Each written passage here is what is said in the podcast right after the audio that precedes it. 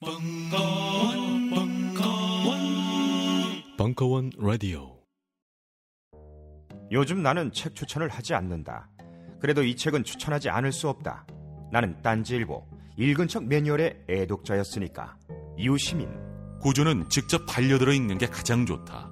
그게 여의치 않으면 너부리의 읽은 척 매뉴얼을 읽어라. 읽은 척 매뉴얼은 고전들의 뒤틀린 소개이자 색다른 비평일 뿐만 아니라 그 자체로 고전과 맞먹는 유사 고전이다. 고종석. 그는 딴지일보 역사를 통틀어 가장 딴지적 글쟁이다. 김어준. 고전이 얼마나 재밌는가를 은하계에서 가장 재밌게 설명하는 책. 딴지 편집장 너브리의 고전문학 읽은 척 매뉴얼. 아직 고전을 모르는 분들께 그리고 이미 고전을 알고 있는 분들께도 강력 추천합니다. 지금 바로 전국 서점에서 만나보세요. 딴지 마켓에서 구입하는 분께는 저자 사인본을 배송해 드립니다.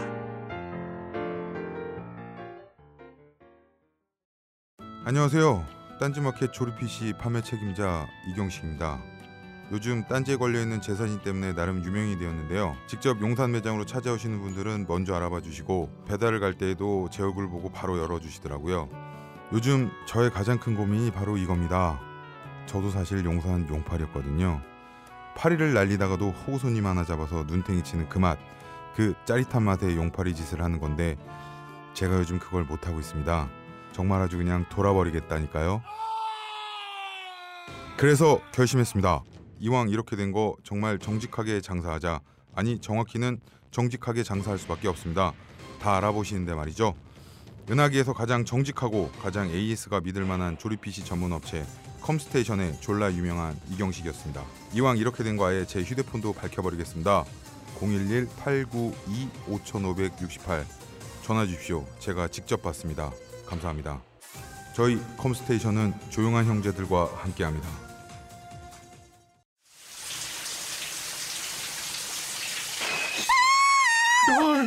뭐야 자기야. 클렌징 젤 갖다 달라 그래놓고 왜 놀라고 그래? 빅그린 젠틀 페이셜 클렌징 젤이 아니잖아. 피부에 약산성 보호막을 만들어주는 빅그린 젠틀 페이셜 클렌징 젤로 이제 당신의 얼굴도 촉촉하게 보호해주세요. 빅그린 워싱 오일과 시스크럽까지 함께 쓰시면 더욱 좋습니다. 미안해 자기야. 딴지 마켓에서 얼른 주문하고 올게.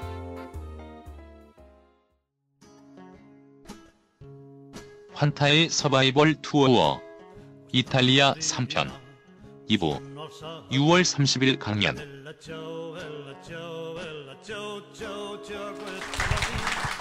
어, 잠깐 음식을 마치고 다시 돌아왔습니다. 뭐 다른 얘기 할 필요 없이 바로 계속 이어서 하겠습니다. 예.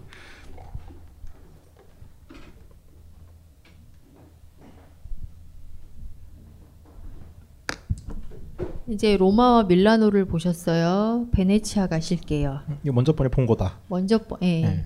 첫날 첫 처음에 아마 보여드렸을 그- 거예요. 베네치아 가실게요. 뭐 이런 말투. 저저 그 말도 싫어요. 예, 베네치아 가죠 우리. 예.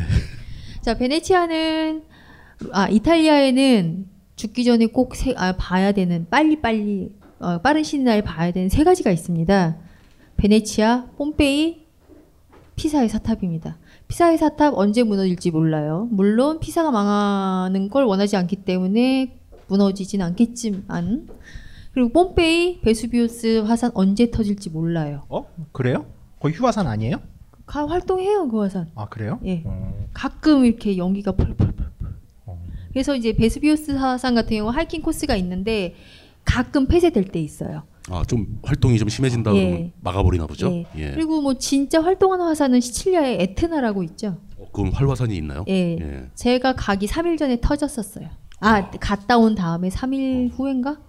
그 주변에 뭐 사람이 살거나 그러지는 않- 못하겠네요. 예. 예. 살지는 못하고 그 화산지대 자체가 있고 저 11월쯤에 갔었는데 그러고 나서 한 3일, 4일 있다가 저희 시칠리아에서 나오자마자 터졌다고 그러더라고요. 아. 요즘도 가끔 터져요.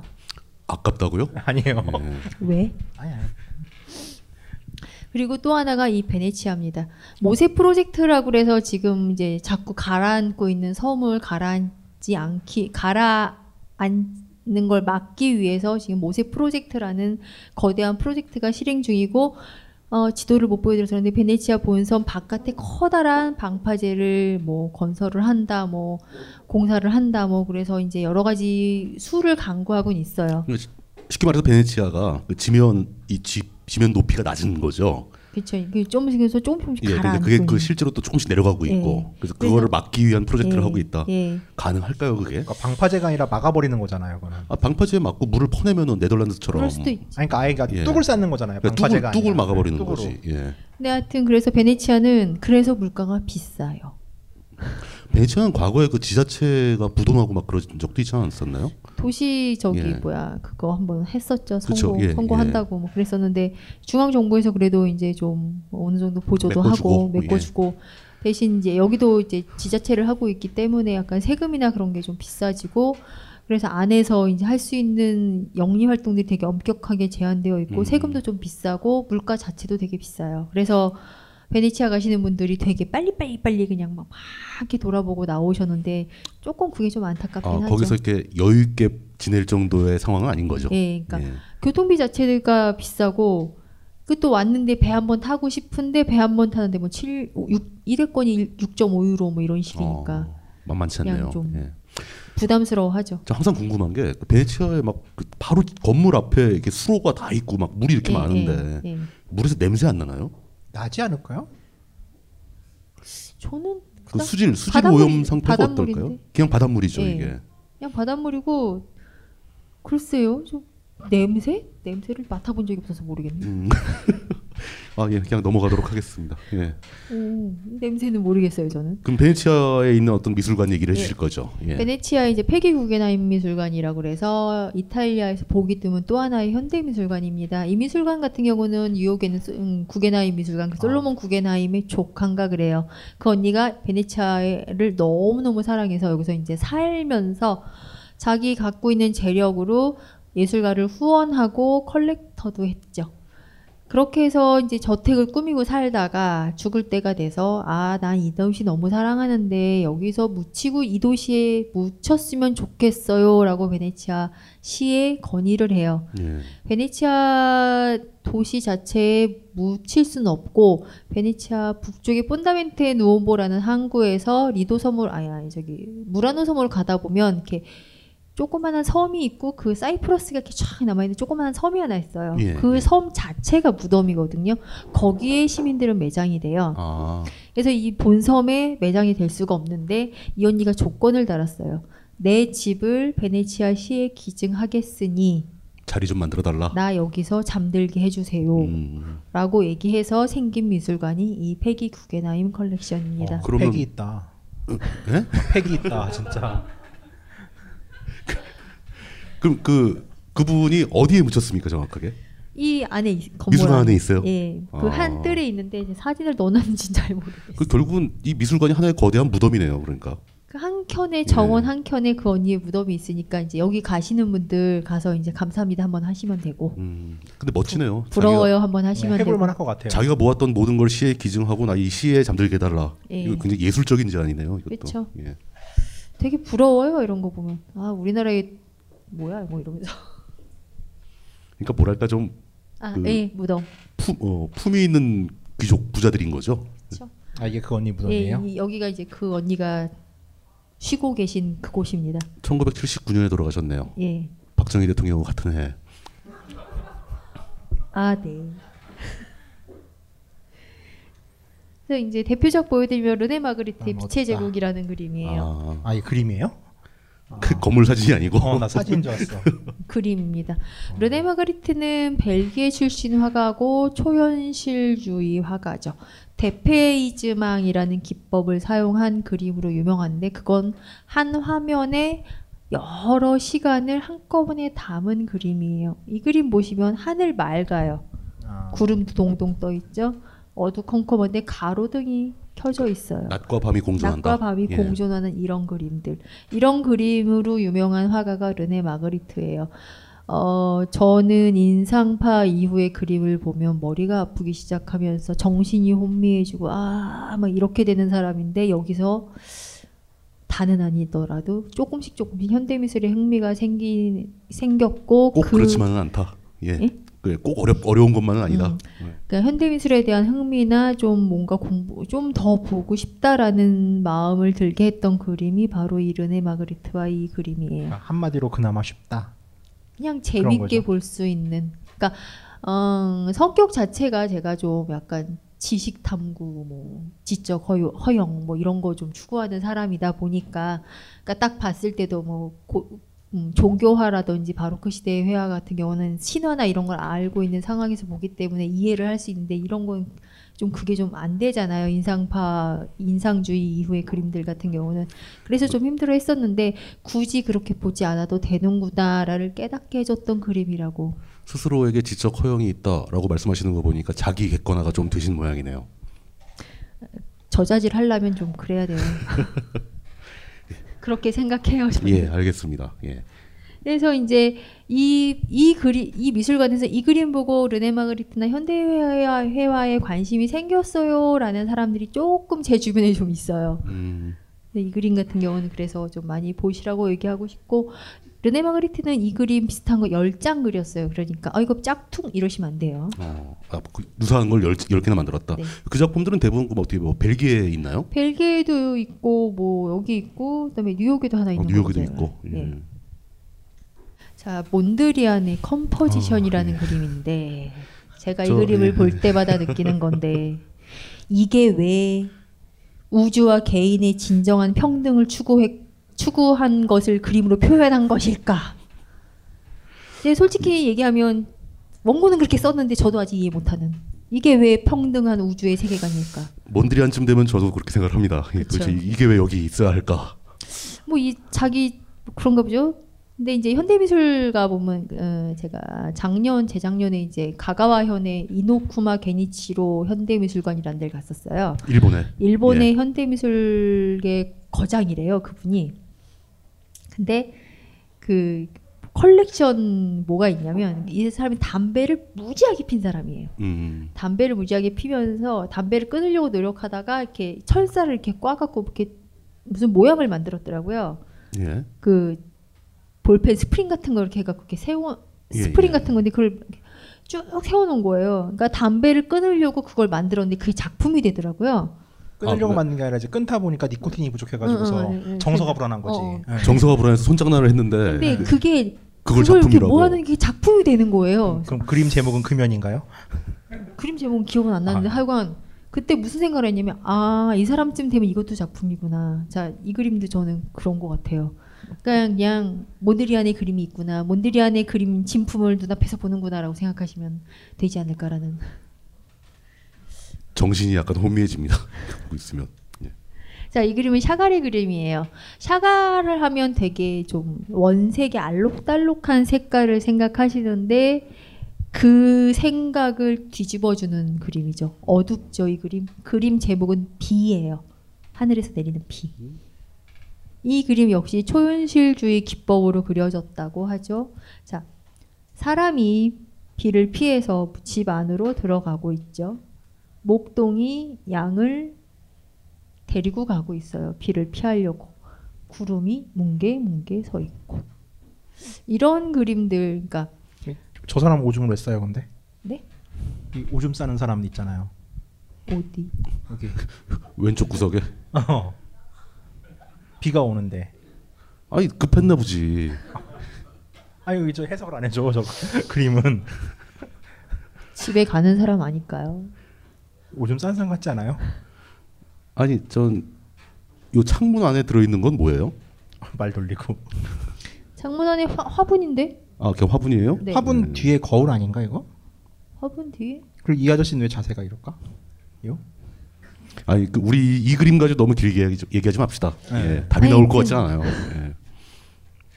아, 샤, 샤갈이 이런 그림이고, 것도 했었네요. 네, 예. 샤갈도 이렇게 어두운 그림을 그리는구나 가 음. 되는 거죠. 항상 저 원색적인 그림 막 밝은 그러니까 우리가 생각하는 건. 샤갈은 빛의 마술사 원색 그렇죠. 알록달록이라고 음, 생각하는데 이건 전혀 아닌데 진짜. 그렇게 외웠죠. 그렇게 외웠죠. 항상. 근데 샤갈도 이런 그림 그립니다.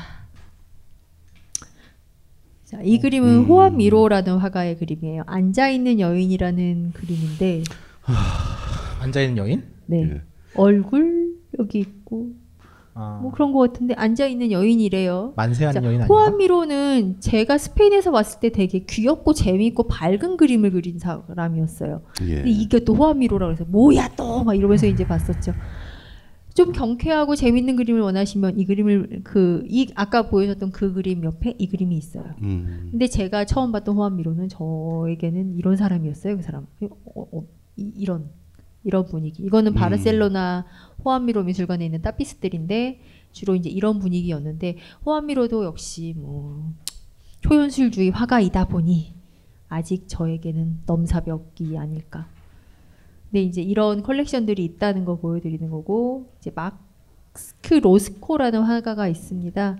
이 그림으로 이 사람은 유명해요. 이런 그림으로. 그러니까 두껍게 한 색깔로 바탕을 칠한 다음에 별로 그 경계선이 불분명한 이 두 가지의 네모로 이게 뭘 의미하는 걸까? 저도 잘 모르겠습니다. 생면화가라는 이름으로 유명하다는데 제목은 뭐예요 이게 그림이? 제목도 모르겠어요. 저는. 어. 근데 이 그림은 그래서 그러니까 이 그림으로 이 이런 그림을 그린 사람이다라고 알고 있었는데 이 그 전에 이런 그림도 그렸다라고 하더, 하더라고요. 저건 뭐예요? 이건 그림의 제목은 희생이랍니다. 희생? 희생. 예. 왠지는 여러분들의 생각에 맡기겠습니다. 자, 현대미술은 지금 얘기 제가 드렸지만 지금 계속 얘기를 하면서 여러분들 반응을 보니까 왜 이런 표정이신데 개드립을 칠 수도 없어 이거는 음. 그림 이상해가지고 아, 굉장히 아까부터 전 난감한 상태에 빠져가지고 뭐라 끼어들 수 없는 저도 상황이에요. 그래요. 왜 예. 이게 이래요? 뭘까? 이게 예. 왜 컴포지션이고 이게 왜 희생이고 이게 어떻게 앉아 있는 언니야? 그냥 음, 제목을 보신 다음에 음 하시면 돼요. 그러니까 장 2006년에 파울 클레 전시회가 한국에서 있었어요. 올림픽 공원에 놀러 갔다가 그냥 시간이 맞아서 들어가서 봤는데 그때 전시 모토가 눈으로 마음으로예요. 눈과 마음으로 보시면 됩니다. 정말 굉장히 무책임한 얘기예요, 그게. 그게 무책임한 거 같죠? 무책임하죠. 예. 왜? 아니 다 누구나 무슨 그림을 볼 때나 다 눈과 마음으로 봅니다. 눈과 마음으로 눈과 마음으로 안 보니까 음 이렇게 되는 눈과 거예요. 마음으로 봤는데 모르겠는 상황인데 눈과 마음으로 보라 그러면 무책임한 거죠. 그렇다고 대외적 캐치프레이를 몰라 씨발 이럴 순 없잖아요. 신문 광고 카피를 뭐, 수 알아서 봐, 뭐 없으니까. 그런 거. 어. 예. 그러니까 제목을 보시고 이해가 안 간다. 아 그냥 아 이거 넘겨 버리시면 돼요. 아 근데 저 우리도 넘어갑시다 빨리. 아니, 저 죄송하다는 말씀 드려야 될 것 같아요. 이 현대 미술도 충분히 이해하는 사람들이 있고 그 가치를 아는 사람들이 있는데 우리가 이런 식으로 우리가 모른다고 해서 막 이런 식으로 그냥 웃기 웃기게 얘기하고 넘어가는 건 좀 신뢰가 될 수도 있어요. 근데 이제 그 그림 같은 경우가 특히 호암미로나 뭐 이런 마크로스코 같은 경우의 그림이 해석하기 되게 해석이 되게 많고 여러 가지로 해석이 되면서 살아 보는 사람마다 의견이 되게 분분한 그림들이 되게 많아요. 그러니까 그렇겠죠, 아무래도. 그래서 네. 그냥 희생이다. 이 그림 같은 경우 희생 왜 희생적인 분위기 뭐가 희생일까라는 퀘스천 마크는 굉장히 많 퀘스천 마크가 정말 많이 붙는 그림이었어요. 저한테는 현대미술관 보시고 나오면 정신이 혼미해지는 게 결국은 머릿속에 물음표가 많이 생겨서 그래요. 근데 그 물음표를 단시간에 해, 해결하실 수는 없어요, 정말. 근데 오히려 제가 여기서 아무리 뭐 설명을 드린다 해도 해결하기 힘들 수도 있어요. 우리가 오히려 권위에 너무 억눌려서 그럴 수도 있어요. 소극적일 네. 수도 있는 게 마음으로 보란 말은 각자의 마음에 각자의 해석과 각자의 답이 있다는 뜻인데 이렇게 해서 나는 우리 텍스트로 해석을 했기 때문에 오히려 두려워하는 게 아닌가 싶기도 하거든요. 그러니까 누군가의 개드립이 진짜 그것이 또 말, 그에게 맞는 해석일 수도 있는 거니까. 예, 결론은 뭐 우리가 잘 모르는 얘기를 너무 길게 하지 맙시다.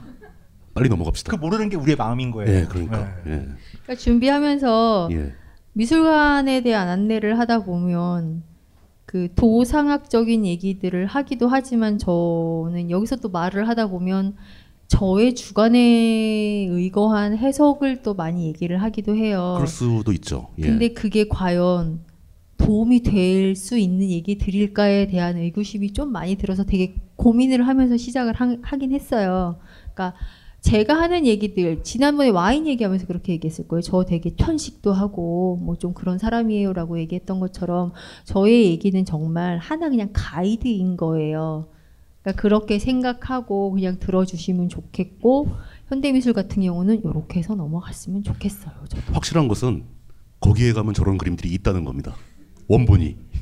그러니까 가서 보실 분들은 스스로 공부해서 스스로 알아서 가서 보시기 바랍니다. 그리고 이 두 분들의 마음은 지금 트윗에서 까일까봐 무서운 거예요. 두려워하는 게 느껴지고 있어요 지금. 아니 그건 두려워하기 이전에 그 아니, 뭐- 대중에 대한 예의죠. 그러니까 충분히 이거에 대해서 이걸 굉장히 좋아하시는 분들도 있을 거 아닙니까? 착한 척을 해요. 저는 원래 착해요. 아 예. 그리고 이제 베네치아에는 아카데미 미술관이라고 하나 있는데 네. 방금 들었어요?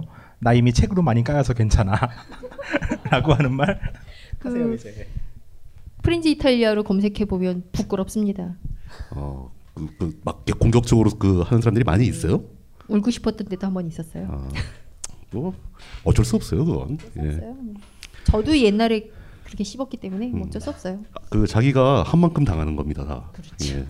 물뚱님 어떡하시려고? 저는 뭐 평생 당할 게 쌓여 있기 때문에. 아, 여기, 여기 아카데미아 미술관은 어떤 아, 종류? 베네치아 아카데미아 미술관은 베네치아의 르네상스를 이해하려면 꼭 봐야 되는 미술관이다라고 얘기하는데 제가 다녔던 베- 이- 이탈리아 미술관 중 제일 어려웠던 것 같아요. 제일 힘들었어요 거기선 진짜. 중세인데 어렵다라는 게 무슨 뜻이에요? 그냥 그런 거예요. 분명히 알고 있는 예. 사건에 대한 묘사인데 예. 화풍도 내가 보던 거랑 조금 다르고 내가 알고 있는 이탈리아 어어어어 어, 이러다가 나왔던 것 같아요 거기서는. 그러니까 뭔가 잘 안 맞는다라고 봐야 되나 아니면 뭐 잘 이해가 안 간다고. 아직 수련이 더 필요한 거죠. 예.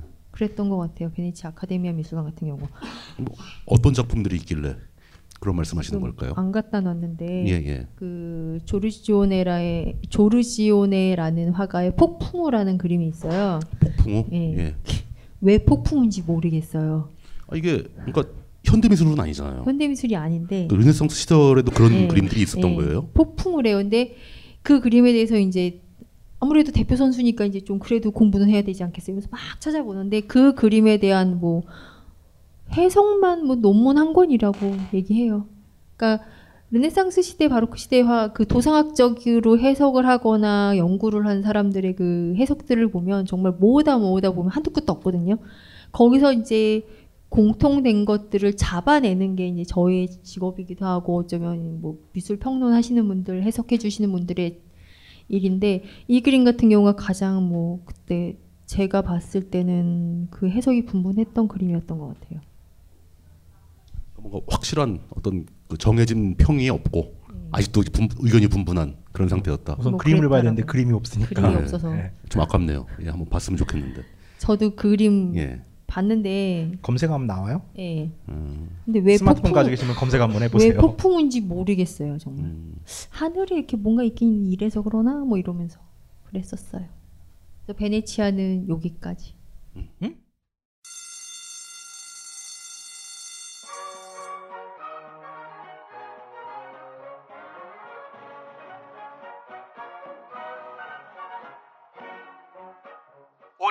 힘차게 매일매일 활기찬 당신의 아침을 책임질 손안의 킹스베리 중세 왕과 귀족들만 먹었다는 아로니아와 함께 발기찬 하루를 시작하십시오 100% 폴란드산 아로니아 열매 농축 과즙 평산네이처 아로니아 친 가사 노동과 학업, 직장 스트레스로 지친 가족을 위한 최고의 선물.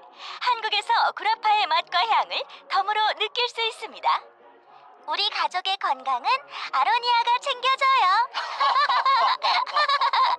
100% 폴란드산 아로니아 열매 농축 과즙. 평산네이처 아로니아 친 보다 자세한 사항은 딴지마켓에서 확인하실 수 있습니다.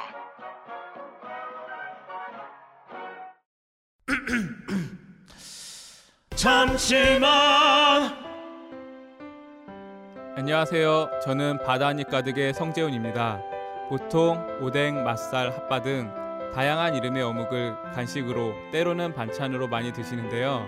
그게 대부분 밀가루로 만들어졌고 기름에 튀기기 때문에 칼로리가 높아지더라고요. 그래서 저희는 어육 함량이 높으면서 기름에 튀기지도 않는 맛과 건강을 생각한 그런 어묵 한번 만들어 보고 싶었습니다. 그런데 이렇게 만들다 보니 팔아도 남는 게 없더라고요. 여러분, 저희가 정직하게 만든 어묵을 딴지 마켓에서 계속 판매할 수 있게 많은 관심 부탁드립니다. 정성을 담아 쪄서 만든 어묵 가마복고 여러분의 관심이 필요한 정직한 먹거리입니다. 잠시만 우리 이제 어묵 먹어요 맛있는 가마복고 이것은 고액 가외입니다. 학습 계획서도 통과해야 합니다. 통과해도 고생해야 합니다. 읽고, 쓰고, 찍고, 비판하고 토론하는 전방위 워크샵. 21세기의 불시착한 르네상스형 인간을 위한 정윤수 문화평론가의 소수정의 프리미엄 워크샵. 쉽고 뜯고 맛보고 사서 욕먹기 좋아하는 마저들을 기다립니다. 신청 방법은 벙커원 홈페이지에서 확인하세요.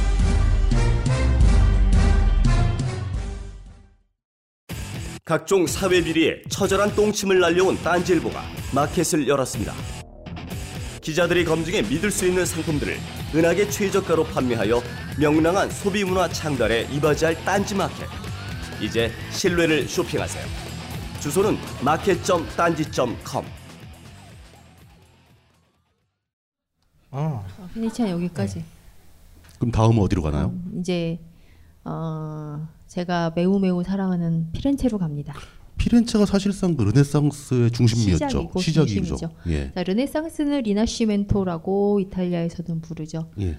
흔히 제, 제가 학교를 다닐 때 교육 과정에서 중학교 3학년 1학기 사회 시간에 배웠어요. 그걸 지금도 기억하세요? 아 그때 선생님이 얼마나 강조를 하셨는지 음, 르네상스에 대해서. 근데 기억나는 거는 인본주의 밖에 그다음에 재탄생 뭐 이런 거밖에 기억이 안 나요.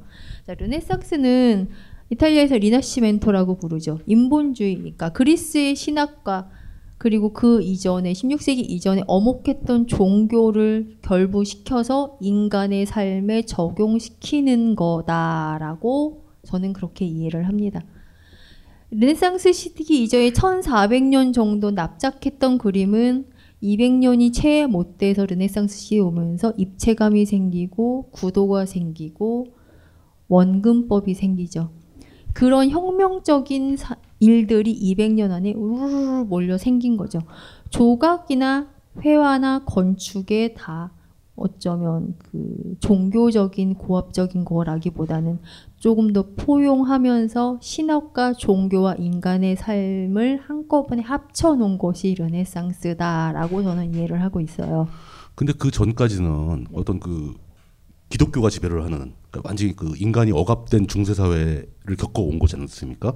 그러다 르네상스 들어오면서 갑자기 폭발적으로 미술이 발전하게 되는데 어, 사실은 그 중세 시대에도 화가들이 몰래 몰래 좀 그림을 그렸던 거 아닐까요?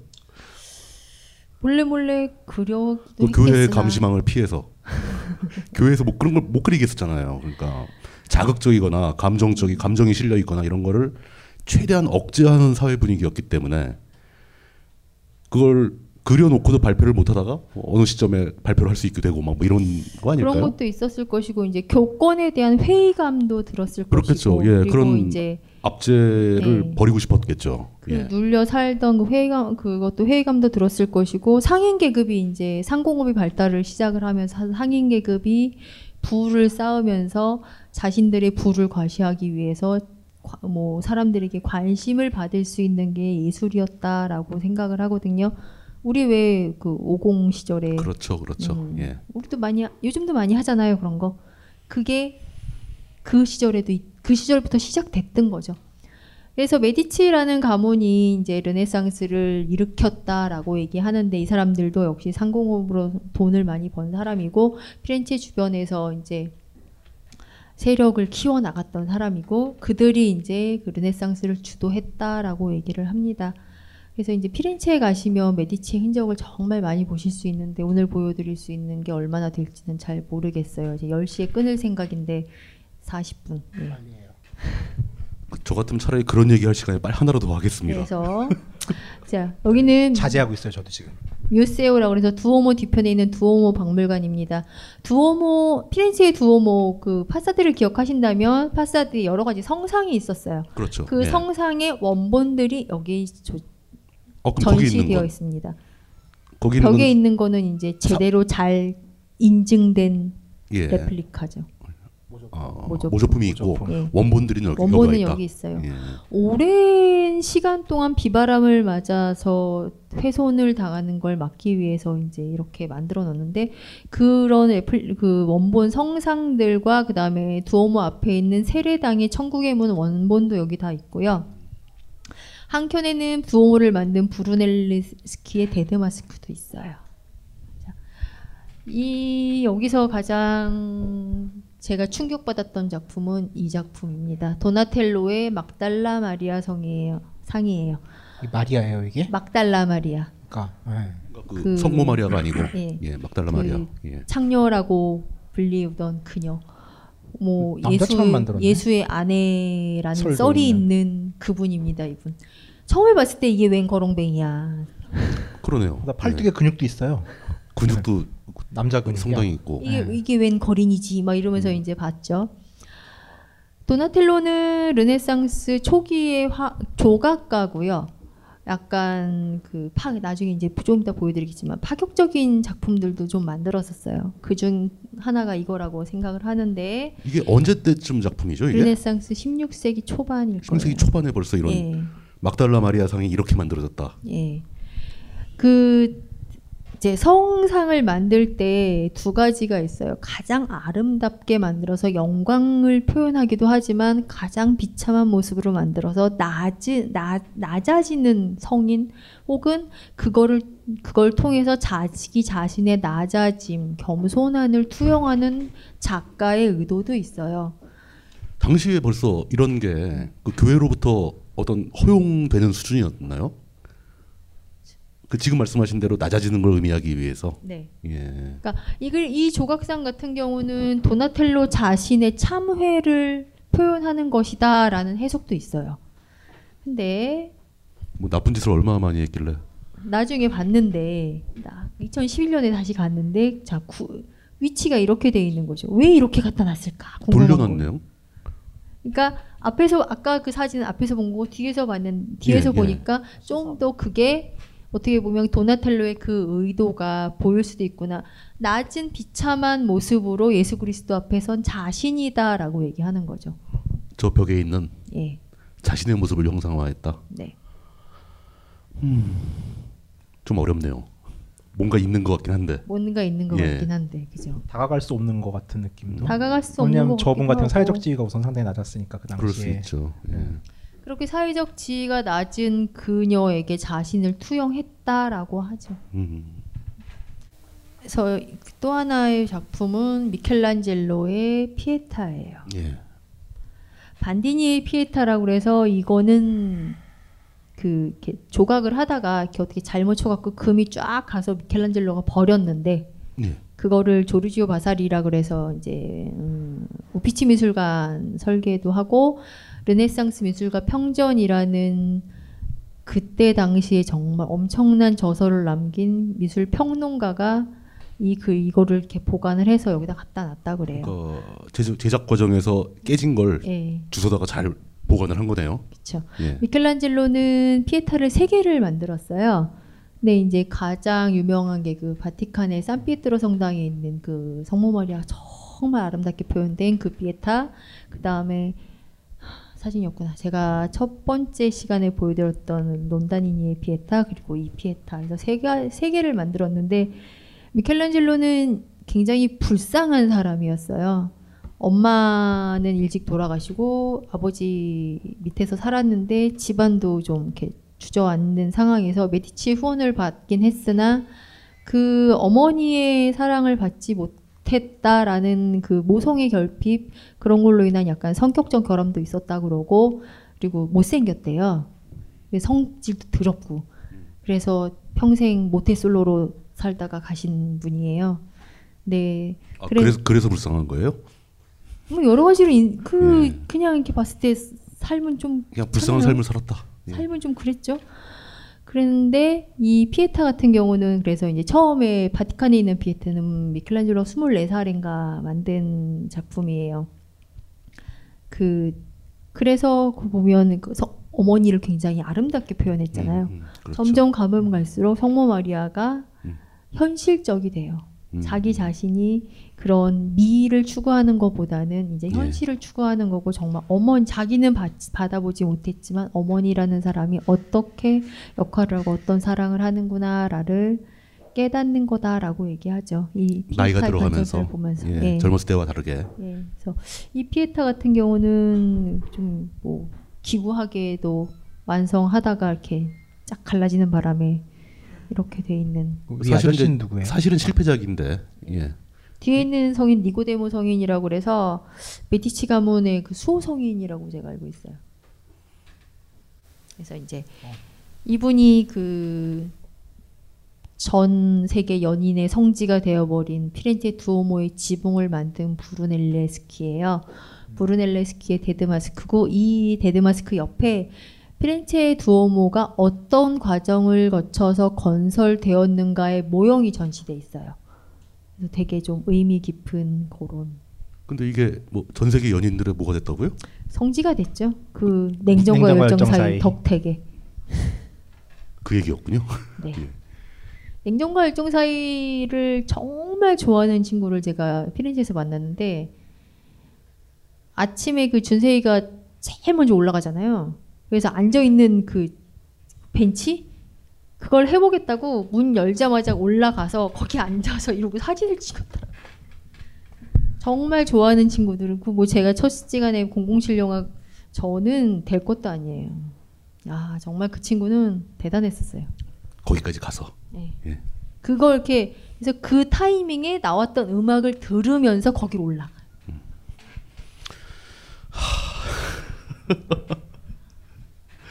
알겠습니다. 예. 그래서 이제 다음 보여드릴 미술관은 바르젤로 미술관이라고 합니다. 세계 최초의 조- 아니 세계 최고의 조각 전문 미술관이다라는 이것- 평가를 이것도 받고 역시 있어요. 피렌체에 있는 거죠? 예. 예. 피렌체에 있고 시뇨리아 광장 뒤편 뒷골목에 있는데 건물은 그 시뇨리아 광장에 있는 백효궁하고 좀 비슷하게 생겼어요. 이 골목이 되게 좀 들어가면 스산해요. 골목의 분위기가 예, 골목 예. 분위기가 산하고 좀 서늘해요. 여기가 바르젤로가 뭐냐면 그 당시에 비밀 경찰을 바르젤로라고 불렀다 그래요. 비밀 경찰이요. 예, 그래서 그들의 사택이었고요. 여기서 고문도 일어나고 뭐 처형도 일어났었대요. 이 미술관 건물이 이 건물에서. 그 비밀 경찰들의 아지트였다. 예, 예. 그럼 사람 잡아다가 막 죽이고 그랬겠네요. 그렇죠. 그래서 그런가 봐요. 골목이 스산해요. 한여름에 갔는데 아우 추워 뭐 이러면서 다녀요. 근데 건물 안에 안뜰은 되게 또 예뻐요. 따, 예, 이게 백효궁이고 이렇게 이런 분위기인데 예뻐요. 이건 뭐냐면 그때 당시에 이제 뭐 그 끝발 날리던 가문의 문장들. 가문의 문장들. 예. 근데 안에 뜰은 뭐 따뜻하고 예쁜데 그 골목은 정말 추워요. 아 신기해요. 서대문 형무소 분위기예요. 그게 왜 그럴까요? 그게 그, 그런 게 영향을 주나 보죠? 그, 그런 것 같아요. 예. 감정이입이 잘 되는 거예요. 아 그냥 우리 우리한테 감정이입이 돼서 그렇게 느껴지는 거 아닐까요? 그, 야 여기가 진짜 사람들 많이 죽은 데야 뭐 이러면. 그게 예. 제가 모르고 갔을 때도 아 그 내용을 몰랐을 때도 내용을 몰랐을 때도 가면 추워요 그냥. 그러면 신기네. 아니면은 원래 그런 곳에다가 그런 역할을 부여하는 거 아닐까요? 사람들이. 그러니까 수상하고 이런데 비밀 경찰이 아지트를 맞 잡는 거 아닐까요? 아, 풍수지리학적으로 음기가 강한데 뭐 그런 데 잡는다? 말도 안 되죠 그것도. 넘어갑시다. 예. 하여간 그런 역사가 있는. 박물관이다. 여, 예. 이 미술관은 오전에만 오픈을 하기 때문에 이 미술관 가시려면 아침 일찍 가셔야 돼요. 아 근데 진짜로 그런데 무슨 심볼까요 그게? 오전에만 하는 데 있고 오후에만 문 여는 데 있고 막 이러거든요 가끔씩. 글쎄요. 그뭐 그 사람들의 정책이니까 뭐 어쩔 수 없죠. 그분들에게 물어보세요. 물어봐요 대신. 알았어요. 다음번에 가시면 좀 물어봐 주세요. 왜, 왜, 이러냐고. 오전에만 해요? 막 이러면서. 내가 시켰다 그러고. 환타라고 하세요? 뭐 이러면서. 자, 미켈란젤로의 바쿠스라는 조각상. 바커스. 바카스. 음. 바쿠스는 저기 그 디오니소스 디오니소스입니다. 를 얘기하는 거죠. 예. 뭐 그냥 그냥 봤을 땐 아무 생각 그냥 재밌게 볼 수 있죠. 술잔 들고 예, 있고 술 좋아하는 사람- 술 좋아하는 신이다. 들고 예. 원샷이라고 어. 외치고 있네요. 여기 뭐 이렇게 머리 모양도 약간 포도처럼 생겼고 아. 어, 여기 아기가 하나 있네. 얘는 사티로스라 그래서 여기 이게 진짜 반인 반수. 사티로스. 예, 예. 근데 이제 이 글이 이 조각상이 문제가 됐던 건 얘가 너무 요염하게 몸을 꼬고 있는 거예요. 위험하게 몸을 꼬고 포도를 먹고 있는 거죠 지금. 그 포도는 술의 원료고. 예. 근데 그래서 왜, 말썽이 왜 문제가 된 되죠? 그때 당시에 동성애. 동성애 문제가 된 거죠. 아이고 참 진짜. 그럴 수 있네. 그 이 시절에 뭐 아무리 르네상스다 뭐 인간이 뭐 우선이다 인본주의다 뭐 신학과 뭐를 융합을 한다 어쩌다 저쩌다 해도 사회 금기적인 문화였을 거 아니에요. 사실 르네상스 이때도 사상은 통제됐었죠. 사상은 그냥 통제. 예술이나 그나마 약간 풀렸을 때. 사실은 그 동성애 코드는 로마 시대에 이미 널리 퍼져 있던 코드고 그때는 긍정적이었잖아요. 예. 예. 그 예, 이탈리아에는 그게 긍정적이니까. 그 사람들 사이에는 긍정적인 거로 내려왔을 수도 있어요. 근데 이제 그 중세 시절의 교회의 그 권력 때문에 지하로 숨어 있었던 것 뿐이겠죠. 어쩌면 일부러 넣었을지도 모르겠네요. 이런 느낌을. 미켈란젤로는 약간 그랬을 수도 있어요. 예, 성격상. 예, 약간 삐딱하신 분이기 예. 때문에 그 시스티나 성당에 가시면 그 최후의 심판을 보시게 될 거예요. 그 이제 약간 코너에 약간 음, 이제 음, 어떤 포즈냐면 성녀 한 분이 이렇게 약간 엎드려 있는 엎드린 자세로 뭘 하고 있고 예. 뒤에 이제 남자 성인이 서 있어요. 음. 근데 그때 처음에 그림은 뭐였냐면 아, 아, 아, 아, 처음에 그림은 그분들이 다 이게 나체로 있거든요. 음, 음, 음. 그러니까 언뜻 보면 너무 섹슈얼한 거죠. 이제 특정한- 섹슈얼한 포즈가 되는 거죠. 특정한 예. 체위를 연상시키는, 예. 그래갖고 수정을 하기도 했었어요. 어, 교회에서 어, 이건 안 돼. 뭐 이렇게 어, 이거 뭐야 거죠. 이래갖고 예. 근데 미켈란젤도 그걸 인정을 하고 수정을 하긴 했는데 하여간 그때 원본 그림을 이제 나중에 뭐 바티칸 가실 일 있으면 투어 하시게 되면 가이드들이 보여줄 거예요. 진짜 깨요. 그 미켈란젤로가 참 성격이 이상한 사람이었군요. 홀딱 깨요. 어떤 의미로 깨는 겁니까? 모태 솔로였잖아요. 한이 맺힌 거예요. 한이. 아니 이럴 수가 뭐 이런 이런 분위기. 아, 그러니까 처음엔 그 시티나 성당에 있는 그 그림은 다 나체예요. 예, 예. 나체로 그려졌었어요. 예. 나중에 이제 후대 그의 제자가 예. 이렇게 살짝 살짝 살짝 그려서 이제 기저귀 채우는 사람이라는 별명을 갖게 됐는데 그러니까 막 옷을 입히는 거예요. 네, 옷을 입혔어요, 진짜. 그 전에 그림을 보여줘요, 가이드들이. 아, 월 원본을 예. 어, 이분 왜 이러시니? 뭐 이런. 그게 평생을 솔로로 살아서 그러니까 한이 맺혀가지고. 한이 맺혀서 그런 거예요. 예. 그냥 뭐 하여튼 그랬어요. 근데 이 조각상은 그래서 동성애로 곤욕을 치르면서 미켈란젤로는 사실은 뭐 종교가 교황청의 일 아닌 이상에는 좀 힘들었었거든요. 수주를 못 하잖아요. 음, 어, 그래서 받을- 굉장히 받을 데가 없는 거죠. 굉장히 네. 음. 많이 이것 때문에 곤란했었다라는 하는 조각상입니다.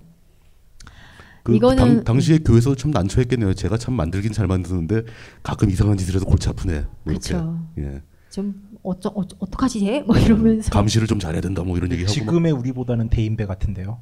미켈란젤로가. 밥줄을 끊지는 않고 그래도 계속 수술했잖아요. 아 근데 그만큼 잘하니까. 그만큼 하는 사람이 없으니까. 이제 그거를. 뛰어넘는 거죠. 예. 미켈란젤로. 아니 우리는 총리할 사람이 없어가지고. 여기서 왜 갑자기 총 얘기가 나와. 자, 이 사람은 누구십니까? 브루투스입니다. 아. 시저의 양자고 시저를 살해한 범인이죠. 자, 근데 이게 음. 이 얼굴 굉장히 결의에 찬 얼굴이죠. 음, 예. 이게 막 음, 해야지 음, 막 이러고 있는데 이 얼굴이 누구냐면 메디치 가문에서 권력 다툼을 하다가 메디치 공작을 살해한 사람을 모델로 했다고 그래요. 실제 비슷한 사람을 모델로 한 예. 거네요. 그 역사 속의 역할과. 그렇죠. 그러니까 이제 르네상스 시대에 뭐 순수한 미술이 태동을 했어요. 예, 정치 굉장히 정치적이었던 거죠. 그럴 수밖에 없었던 거죠. 예. 그럴 수밖에 없었고. 그리고 또 이게 이거를 원, 그 원청인 메디치 가문의 내용을 담아줄 수밖에 없는. 그럴 수밖에 예. 그 사람들이 원하는 쪽으로 가는 거죠. 그렇죠. 예. 그냥 뭐 그랬던 스토리가 있었다. 하지만 그렇다 해서 르네상스나 메디치를 무조건 폄하할 수 있는 것만은 또 아닌 거죠. 이 모든 것을 가능케 한 그 어떤 자본의 힘을 최초로 사용한 자본의 힘도 집단이니까. 있었고 기본적인 마인드가 없었으면 이런 거 못하죠. 그럼요. 예. 그저 좀 쪼잔했으면 뭐 눈에다가 애꾸는 표시해줘. 뭐 흉터 그려져 있을 텐데 잘생긴 좀- 얼굴 그대로 좀 것만 하더라도 그렸을까요? 자, 예, 흔들렸네요. 바르셀 예. 바르젤로 미술관에 오셨다면 다비드를 보셔야 됩니다. 피렌체에는 다비드가 세 사람 있어요. 예. 지난번에 잠깐 보여드렸는데 자 첫 번째 다비드가 이 도나텔로의 다비드입니다. 이 다비드 되게 예뻐요. 그러네요. 실제로 예. 보시면 너무 예뻐요. 가운데 남성의 심볼만 없었다면 여자로도 볼 수 있을 만큼 예뻐요, 진짜.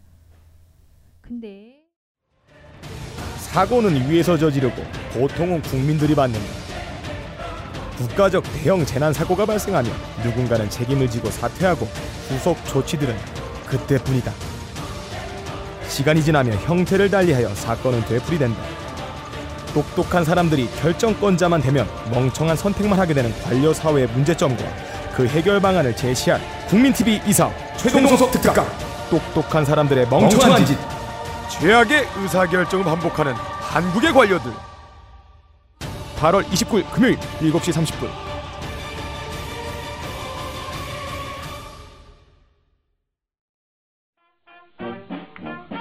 그때 그 시절 밥 아저씨를 기억하시나요? 아, 안녕하세요. 또 뵙게 돼서 반갑네요. 밥 아저씨의 붓질을 따라하다가 털로 만지는 듯 부드럽게 신중하게 살짝 붓 모서리를 잘 이용해서 그려주세요. 집어던지고 싶었던 적이 있나요? 여러분도 할 수 있어요. 심각한 붓질 대신 뛰어다니며 그림을 배우는 현직 화가 이하에 개발세발 미술교실 지금 벙커원 홈페이지에서 모집 중입니다. 쉽죠?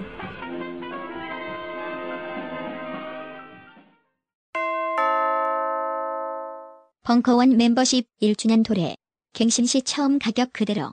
만료일 확인하여 너도 나도 자산 증진. 지금 바로 벙커원 홈페이지에서 확인해 보세요. 이 도나텔로의 이 다비드는 역시 또 사회적 스캔들을 일으킨 다비드죠. 이번엔 또 무슨 건입니까? 옷을 벗겨놨어요. 나치라서. 예. 고대 예. 시대 이후의 최초의 나체상인 거예요. 음.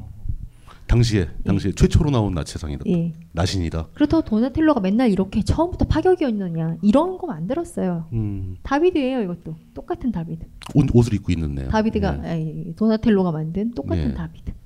근데 자, 이 사람도 뭐 처음부터 그러지 않았던 거죠.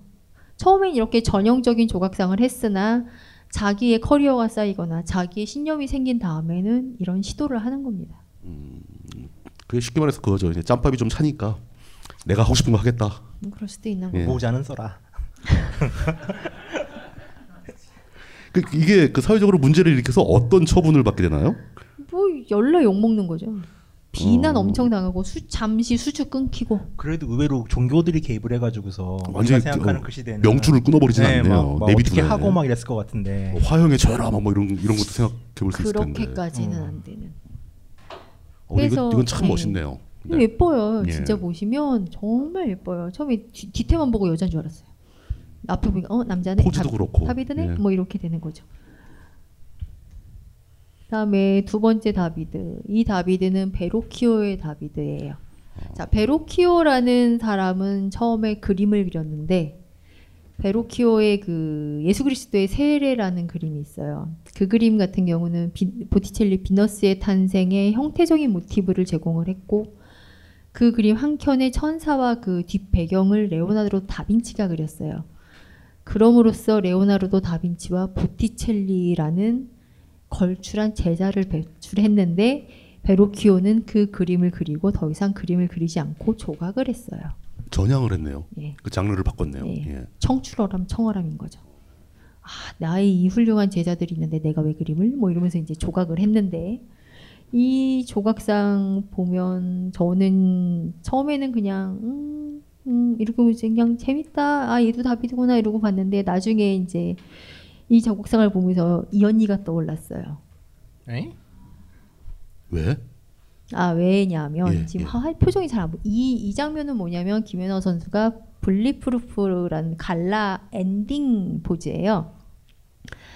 그때 뭐였냐면 그 갈라 엔딩 이렇게 보고 있는데 예. 마지막 엔딩을 딱 보는데 그런 거예요. 나 김연아야 하는 거라는 아, 포즈. 뭐랄 뭐랄까 약간 거만하면서도 그러니까 자신의 위- 존재감을 딱 보이는 존재 자기. 존재감을 드러내는 음, 나 김연아야 하는 거 그 인상이 딱 보이는데 예. 그러고 나서 피렌체를 갔는데 피렌체 가서 이 다비드를 보는데 딱 그렇게 보이는 거예요. 그럼 이게 지금 지금 이 표정이 잘 안 보여서 예, 그러는데 표정이 약간 그런 표정이에요. 약간 거만한 예, 근데 이 다비드 앞에 있는 도나텔로의 다비드는 파격을 일으켰고 최초의 나치상이고 이런 타이틀을 받았는데 베로키오는 자기 제자들한테 꺾여서 붓 그러니까 자기 제자들한테 밀려서 붓도 꺾었어.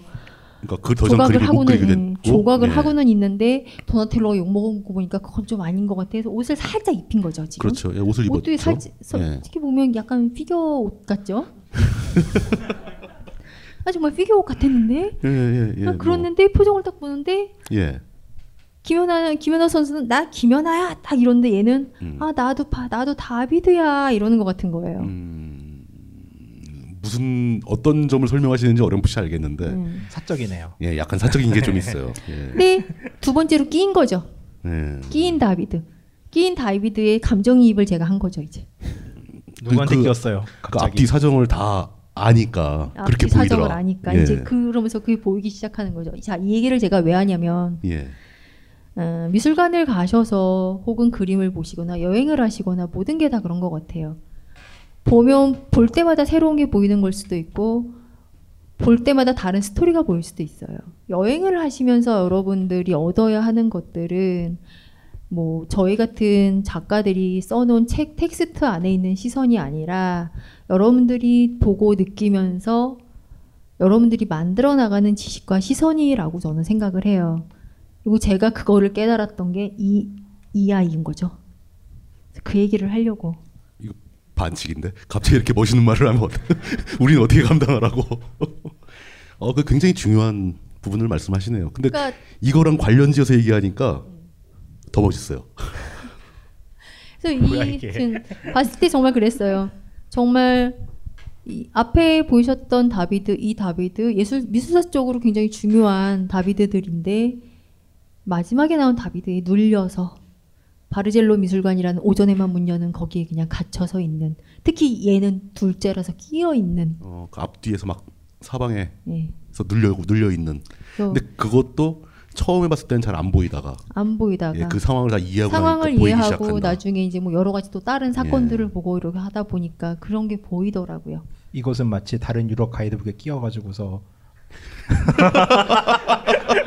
업계 1등을 하지 못하는 그래 그래 넘사벽 1책 있다 내 앞에 자신의 요새, 넘사벽 없지 않나? 좋겠어 독점이라 아니 그두 두 분 작가님들 싸우지 마시고 여기서 그러시면 안 됩니다. 나, 나 예. 인도 사종 중에 예, 독점 아니에요. 사종이나 있어 인도 책. 그래도 독점이잖아요. 홍콩 책은 13종 있어. 아 예. 결국 그러니까 그 황 작가님도 여기 자신을 투영하신 거네요. 삶이 그렇죠. 예. 그러면서 여러 많은 분들한테 다 각자의 시선을 갖고 자신을 투영해 보기를 권하고 계시는 거고. 너만의 다비드를 만들어봐라. 예. 그렇죠. 재미있을 것 같습니다. 예. 그런 거 근데 현지에서 하시려고 욕심내시면 인생 피곤해지니까 집에 와서 하셔도 돼요 그런 거는. 곰곰이 회상하면서. 예. 예. 그럼 이제 현지에서는 현지에서는 많이 보고 많이 먹고 많이 다니고 그러시면 되고요. 생각이나 반성이나 뭐 깨달음은 어, 오셔서 하셔도 됩니다. 현지에서는 좀 바쁘실 거예요. 자, 그래서 다음 아카데미아 미술관 갑니다. 역시 이탈리아에는 있는- 예, 예, 피렌체 피렌- 아카데미아 미술관이고 이탈리아에는 벨레아르티라는 국립 미술학교가 있고 그 미술학교 부속으로 되어 있는 미술관이에요. 여기 아, 미술 학교에 부속으로 돼 있는 미술관. 미술학교 예. 미술 부속 건물인데. 처음에는 이제 그 여기 이제 그 레오폴도라는 대공이 자기 수집한 거를 미술학교 학생들한테 교재로 기부하면서 시작했는데 교재라는 건 이걸 한번 보고 예, 따라 그려라 뭐뭐 이런 식으로. 보고 해라 예. 뭐 이제 보통은 뭐 우리도 많이 그렇게 하잖아요. 아그리파 그리고 예, 습작할 때는 다 음. 그러죠. 예. 그렇게 해서 했는데 이게 이제 미켈란젤로의 다비드와 노예 시리즈가 여기 이제 소장되면서 뭐 조각 좋아하시는 분들은 이제 꼭 한번 또 가보셔야 되는 그런 곳이죠. 근데 그게 뭐 그 미술학교가 생긴 것도 뭐 최근도 아니고 18세, 18세기 뭐 이럴 예, 때. 18세기. 예. 그래서 이제 자 이 오빠 피렌체 최고의 인기 스타 저 전 세계적으로 가장 유명한. 전 세계적으로 가장 유명한 옷 벗고 있는 이 오빠. 예. 근데 이 가기 전에 이 이런 조각상들이 있어요. 여기 복도거든요. 이 조각상들 먼저 좀 보실게요. 옆에 복도에 있는. 예. 예. 그러니까 들어가서 저 오빠를 향해서 가기 위해서 가는 걷는 복도인데 양 옆에 조각상들이 있습니다. 자, 노예 시- 미켈란젤로의 노예 시리즈예요. 노예, 율, 예, 예. 율리우스 2세 교황의 영묘 작업을 하다가 영묘 작업이라는 예. 건 뭔- 뭔가요? 그러니까 교황이 나 죽을 때 예. 나 죽으면 묘지를 이제 꾸미는 거예요. 자기 죽기 전에. 그래서 이제 미켈란젤로한테 야 내 묘지 좀 꾸며라고 얘기를 해서 이제 미켈란젤로가 막 머리를 막 써갖고 이제 막 꾸미고 있는데 돈이 너무 그러니까 좀 너무 어마어마하게 큰 규모로 하는 거죠. 그래서 이제 욕을 먹으니까 이 사람이 아 그래 그러면서 이제 아, 자 잠깐 멈출래라고 얘기를 했어요. 그래갖고 미켈란젤로는 하다가 갑자기 멈추려니까 또 멈춰야 되잖아요. 근데 영영 결국은 그걸 못 하고 그거 대신 그 천정화를 그린 그렸거든요. 그러니까 그 하다가 중단된 작업이니까. 네, 하다가 중단을 하고 시사 성당이 천장화를 그리게 되죠. 그러고 나서 그냥 널브러 띄워놨어요. 미완성인 상태로. 그때까지 작업한 걸 그대로 예. 미완성인 상태로 갖다가 예. 세워놓은 거네요. 예. 예. 그래서 이제 이거를 아카데미 미술관에 넣어놨는데 이걸 직접 보시면 지금 사진 상태도 안 좋고 뭐 그런데 직접 보시면 미켈란젤로는 자, 그러니까 뭐 대리석을 이제 갖다 주고 아 이거 갖고 뭐 만들어 주세요라고 얘기를 하면 그 안에 그걸 이렇게 그 의뢰를 받으면 그거를 보고 있으면 그 안에 사람이 보였대요. 돌덩어리 안에서. 돌덩어리 예. 안에서 내가 뭘 만들어야 되는구나, 내가 어떤 분위기에 뭘 만들어야 되는구나라는 게 보였다고 해요. 음. 미켈란젤로 역시 르네상스 시대 3대 천재 중 한 사람이고 피에타상을 그렇죠. 예. 의뢰받고 그 돌 앞에서 뭐 천사를 봤다라고도 얘기하는 음. 이 안에서 그래서 이제 그 보면 돌 안에서 이 노예들이 다 이렇게 떨쳐 나오려고 하는 음, 약간 그런 분위기들이 보이죠. 그러니까 살아서 움직이면서 뛰어나올 것 같은. 뛰어나올 예. 것 같은 분위기인데 미켈란젤로 역시 뭐 정치적인 의뢰도 받았고 자유롭게 자기 예술원을 표현했 표현 나중에는 표현을 했지만 어쨌거나 그 의뢰하는 사람들의 입맛을 맞춰야 했던 예술가인 거잖아요. 그 아무래도 돈을 받아야 되니까. 예. 그러니까 자기 자신이 이 안에 투영되어 있는 게 아닐까라는 생각을 좀 하게 되더라고요. 자기 자신의 고통 예. 뭐 이런 게 배어 있다. 예. 그래서 이제 아이고 인기 인기 스타 이 오빠를 좀 보겠습니다. 자, 저희가 첫 번째 시간인가 두 번째 시간에 큰 머리에 긴 허리라고 얘기를 했던 다비드죠. 야, 이렇게 보면 어, 괜찮아요. 머리가 좀 크네요. 예.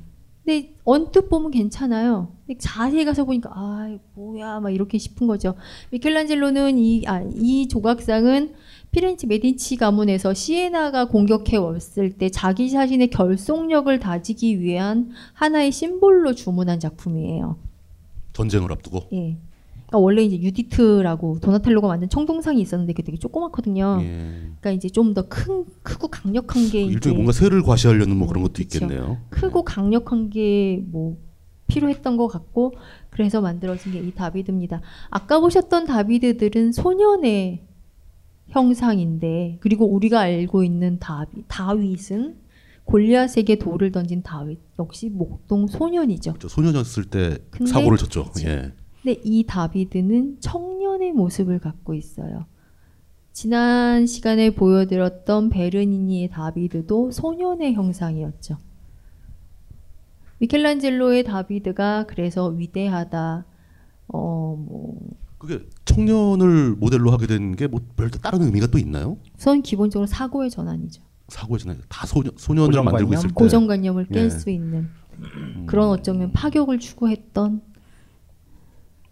그래서 이 다비드가 그래서 의미가 있는 거다. 위대하다라고 얘기를 합니다.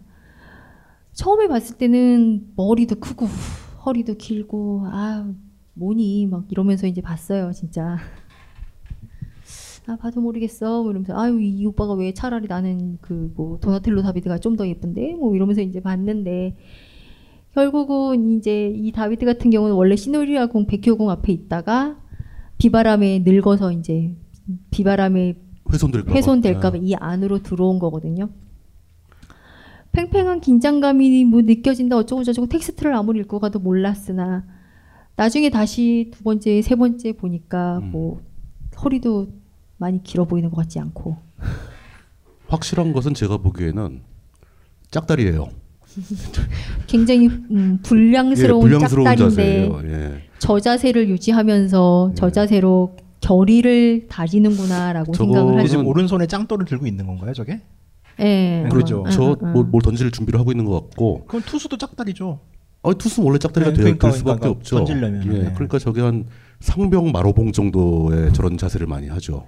일을 해야 되니까 병장들은 저렇게 서 있지 않죠. 예. 그러니까 승리 아까 두 다비드는 남자 일부만 웃는 이.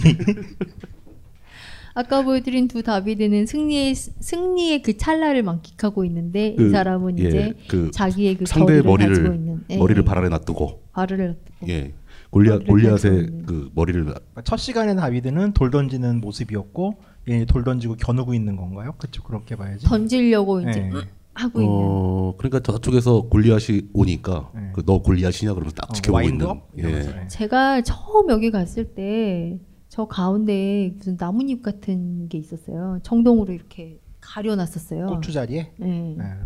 왜 그걸 왜 가렸어요? 근데 이제 얘기를 들었는데 네, 왜 네. 가렸다고 분명히 얘기를 들었는데 기억은 잘 안 나는데 하여간 네, 가려놨더라고요. 그래서 아니 뭐야 이러면서 이렇게 그 이렇게 청동을 이렇게 입고 이렇게 철사로 이렇게 해서 묶어놨었어요. 왜 그러지? 그냥 그러고 말았는데 그래서 언제- 처음에는 언제였는데요, 그게? 2005년에 2005년도에? 처음에 갔 처음 봤을 때 그래서 저는 처음에는 아 이게 원래 이런 건가 보다 그랬는데 사진 때 아닌 거예요. 뭐지? 막 이러는데 나, 다시 가니까 나체예요. 그래서 아 이게 이유는- 진짜구나. 이유는 뭐예요? 아직 모르겠어요. 혹시 비밀리에 그때 그때 누가 왔었다라고 제가 듣긴 했는데 그래서 가려놨나? 아 누군가 그, 그런 걸 싫어하는. 그걸 싫어하는 높은 사람이 와서 가려놨다? 너무 이상하잖아. 그걸 왜 가려? 아, 그거 그걸? 모르겠어요. 지금 왜 저 혹시 2005년도에 그 상황을 아시는 분이 있다면 저에게 쪽지로 알려주시면 어 저거 아닐까요? 그때 거시기에 파손이 있었던 거야. 그런가요? 뚝 떨어져가지고 가, 가려놓고 보수 공사를 한 뭐 그런 거 아닐까요 혹시? 그 사실 그거보다는 그 해에 점성술을 봤는데 그날 화성의 기가 너무 세가지고서 저걸 가리지 않으면 전쟁 날것 같았던 거지. 지금의 이탈리아가 그런 걸 한다고? 그럴만도 하다. 네, 그러니까 점성학적으로. 예. 아니면은 그 먼저 본 수상인 그 난교 하시는 분께서 점을 쳤는데 자기가 수상이 되려면은 다비드 저걸 꽃을 가려야 된다. 돼. 그렇지, 그렇지. 어? 이사 이사회 고추는 나다. 뭐 이러면서. 그렇죠, 네. 예. 예, 뭐 하여튼 그랬었어요. 그래서 이 다비드 같은 경우는 진짜 신기하네요. 그, 그 한번 원인을 한번 확인을 해보죠. 예. 제 기억에 누가 아니야 아닌데 누, 어, 누가 왔다고 해서 가리는 왔었- 거- 와, 그것도 말이 안 되지. 가렸다 뭐 그래, 그렇게 들었었어요. 아니, 주술적 이유가 주술적 이유. 그거밖에 답이 없어요. 이거는 주술적인 이유일 가능성이 많을 것 같아요. 주술적인 이유 그것도 아닌 것 같아. 하여튼 제가 처음 봤던 다비드는 팬티를 예, 예. 입는 다비드였어요. 아 참 당황스럽네. 그 르- 티베트 불교 문화권 가면은 신상이 있는데 눈을 가려요. 이 눈을 보였을 때 에너지가 예. 너무 강해가지고 우주를 예. 파괴한다고 그래가지고 예. 눈을 대부분 가려놓다가 이렇게 올리는 시즌이 있어요. 예, 예. 점성학적으로 봤을 때 예, 안전한 예. 시즌에. 아, 올려도 된다, 예, 지금. 그러니까 예. 그런 게 있어서 저 이제 점성학적으로 그럼 것이다. 저기서도 뭐 에너지가 나와서 우주를 파괴할까봐. 그 에너지의 근원 씨발 인감이잖아요, 저게. 아니 뭐 어, 별, 별거 아닌 주제를 가지고 너무 얘기인데. 오래 얘기를 하고 있었습니다. 예. 어, 그래서 이제 예. 미- 아카데미아 미술관에는 이제 이런 미켈란졸 미켈란젤로의 걸작들 미켈, 미켈란졸리. 미켈란졸로. 턱이. 아파요. 이제 말을 많이 해갖고 이런 작품들이 있습니다. 그러니까 아 이제 그리고 또 하나 보여드릴 작품은 잠볼로냐라는 작가의 작품이에요. 사비네 여인의 능욕이라는 작품인데 이 그이 작품도 뭐 가장 유명한 작품이라고는 하죠. 잠볼로냐의 작품 중에 아카데미아 미술관에 있는. 근데 이제 이거는 그 시뇨리아 광장 옆에 로지아라고 있는데 거기 이제 이런 모조품들이 있어요. 아 모조품이. 예. 그 원본은 어디 있는 거예요? 원본은 아카데미 미술관에 있어요. 아카데미가 거기 예. 있고. 오른쪽 예. 게 원본인 거예요? 아니요, 둘 다 모조예요. 아. 아, 그 길거리에 있는 모조? 예, 제가 예. 찍은 거라서. 예. 그러니까 아카데미 미술관, 그러니까 피렌체 대부분의 미술관은 사진을 못 찍어요 안에서. 어 그렇겠죠. 예, 예. 그래서 그냥 거- 밖에 있는 거 보여드렸는데, 음, 이 조각상도 그렇고 다비드도 그렇고 직접 가서 보시면 조각상이 많이 늙었다라는 걸 보실 거예요. 조각상이 오래돼서 늙었- 오래됐다. 예, 이렇게 예. 곳곳에 이제 받침대도 좀 있고 뒤에 이제 뭐 약간 이렇게 매달아 이렇게 매놓은 것도 있고 아 뭐 약간 뭐 금간대도 있고 막 그렇게 그래서 좀 대- 아무래도 대기석이기 하고. 때문에 파손도 약하죠, 되고 그게. 예, 예. 약하게 약하 약하니까 이 작품의 상황은 어, 무슨 상황인 거예요? 그 사비네 여인의 능욕이라 그래서 그 로마에서 예. 그 자기네 이제 인구 증진을 위해서 옆 동네 언니들을 납치해 오잖아요. 예. 그 얘기를 이제 조각상으로 만든 거예요. 그, 근데 근데 왜 남자가 둘이야?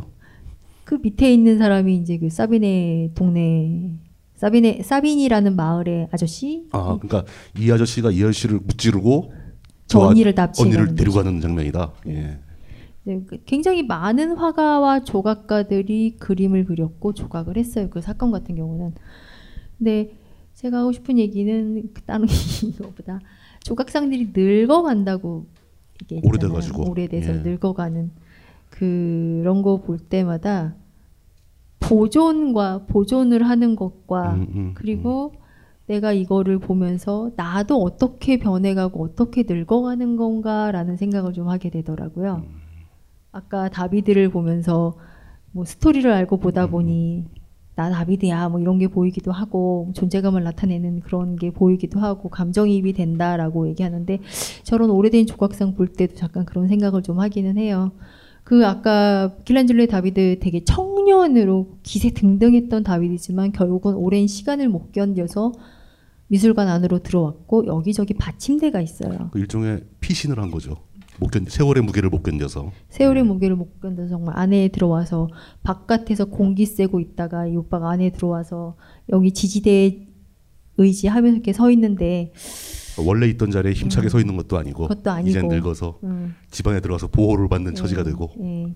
그거 보면서 그냥 아 우리도 저렇게 사는 게 아닌가라는 생각이 좀 들더라고요. 그래도 그 조각상들은 굉장히 오래 살았잖아요. 최소 오래 살았네. 몇백 년 뭐 이렇게 막 버틴 거 아닙니까? 갱년기 장애야. 저런 감정을 느낀다는 게 나도 이제 중년이라 뭐 제가 그 말씀을 드릴까 하다가 초대해놓고 그런 얘기하는 건 도리가 아닌 것 같아서 참았던 저는 얘기를 그냥 셀프 디스 할래요. 예. 그저 모든 것은 저 환타님이 잘못한 거니까 그쪽으로 그렇죠. 해결을 하- 해결을 보시길 권합니다. 예. 어 그러면 미술관 얘기가 더 있는 게 있나요? 아니요, 이제 이렇게 해서 않나? 미술관은 그러니까 여러분들이 많이 가시는 도시들의 주요 도시의 주요 미술관들 그러니까 약간 군소하긴 하지만 좀 훑어드렸고요. 아 피렌체에서 하나 더 말씀드리자면 피티궁이라고 있어요. 베키오다리 강을 건너가시면 피티궁이라고 이제 크다란 미술관 궁전이 있는데 어 저도 가끔 가, 그러니까 여러 번 가긴 했는데 스토리가 되게 많아요. 거기 같은 경우는 메디치 가문 사람들이 끝까지 살았던 곳이고 뭐 그들이 입었던 옷, 썼던 그릇, 탔던 마차, 그리고 컬렉션했던 뭐 저기 뭐야 그림들 있고 정원도 되게 예쁘고 단점이 있다면 입장료가 비싸요. 얼마나 하길래요? 거궁 다 보려면 30유로 들어요. 30유로. 아이야. 어이구야.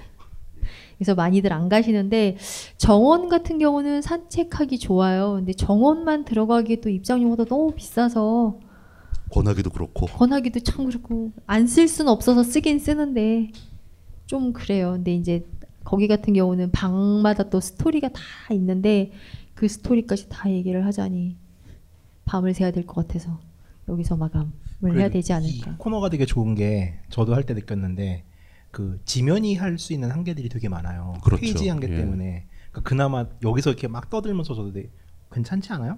이런 자리 강연가? 아니 이 얘기를 하는 이유는 지금 준비를 해 왔는데 쇼핑과 이탈리아 요리에 대한 얘기를 못 했어요. 3부로 기획을 했는데 사실은 네, 그래가지고 예, 오늘 그걸 끝을 냈어야 되는 건데 그 준비해 오신 내용을 보니까 이건 도저히 두 시간 두 시간 반에 끝낼 수가 없는 내용이라서 그러니까 미술에서 자르기로 하죠. 네. 자르고 일단 그 일정은 계획된 일정이 있기 때문에 다음번 서바이벌 투어는 그 남미 일정을 그 추가 공지가 나가겠지만 남미 일정을 나가야 됩니다. 근데 급하게 결정을 해서 벙커 측과 협의를 해서 이탈리아를 한 편 더 하는 걸로 그러니까 쇼핑과 음식에 대해서 외전을 한 편 더 하는 걸로 부탁을 드리고 있습니다.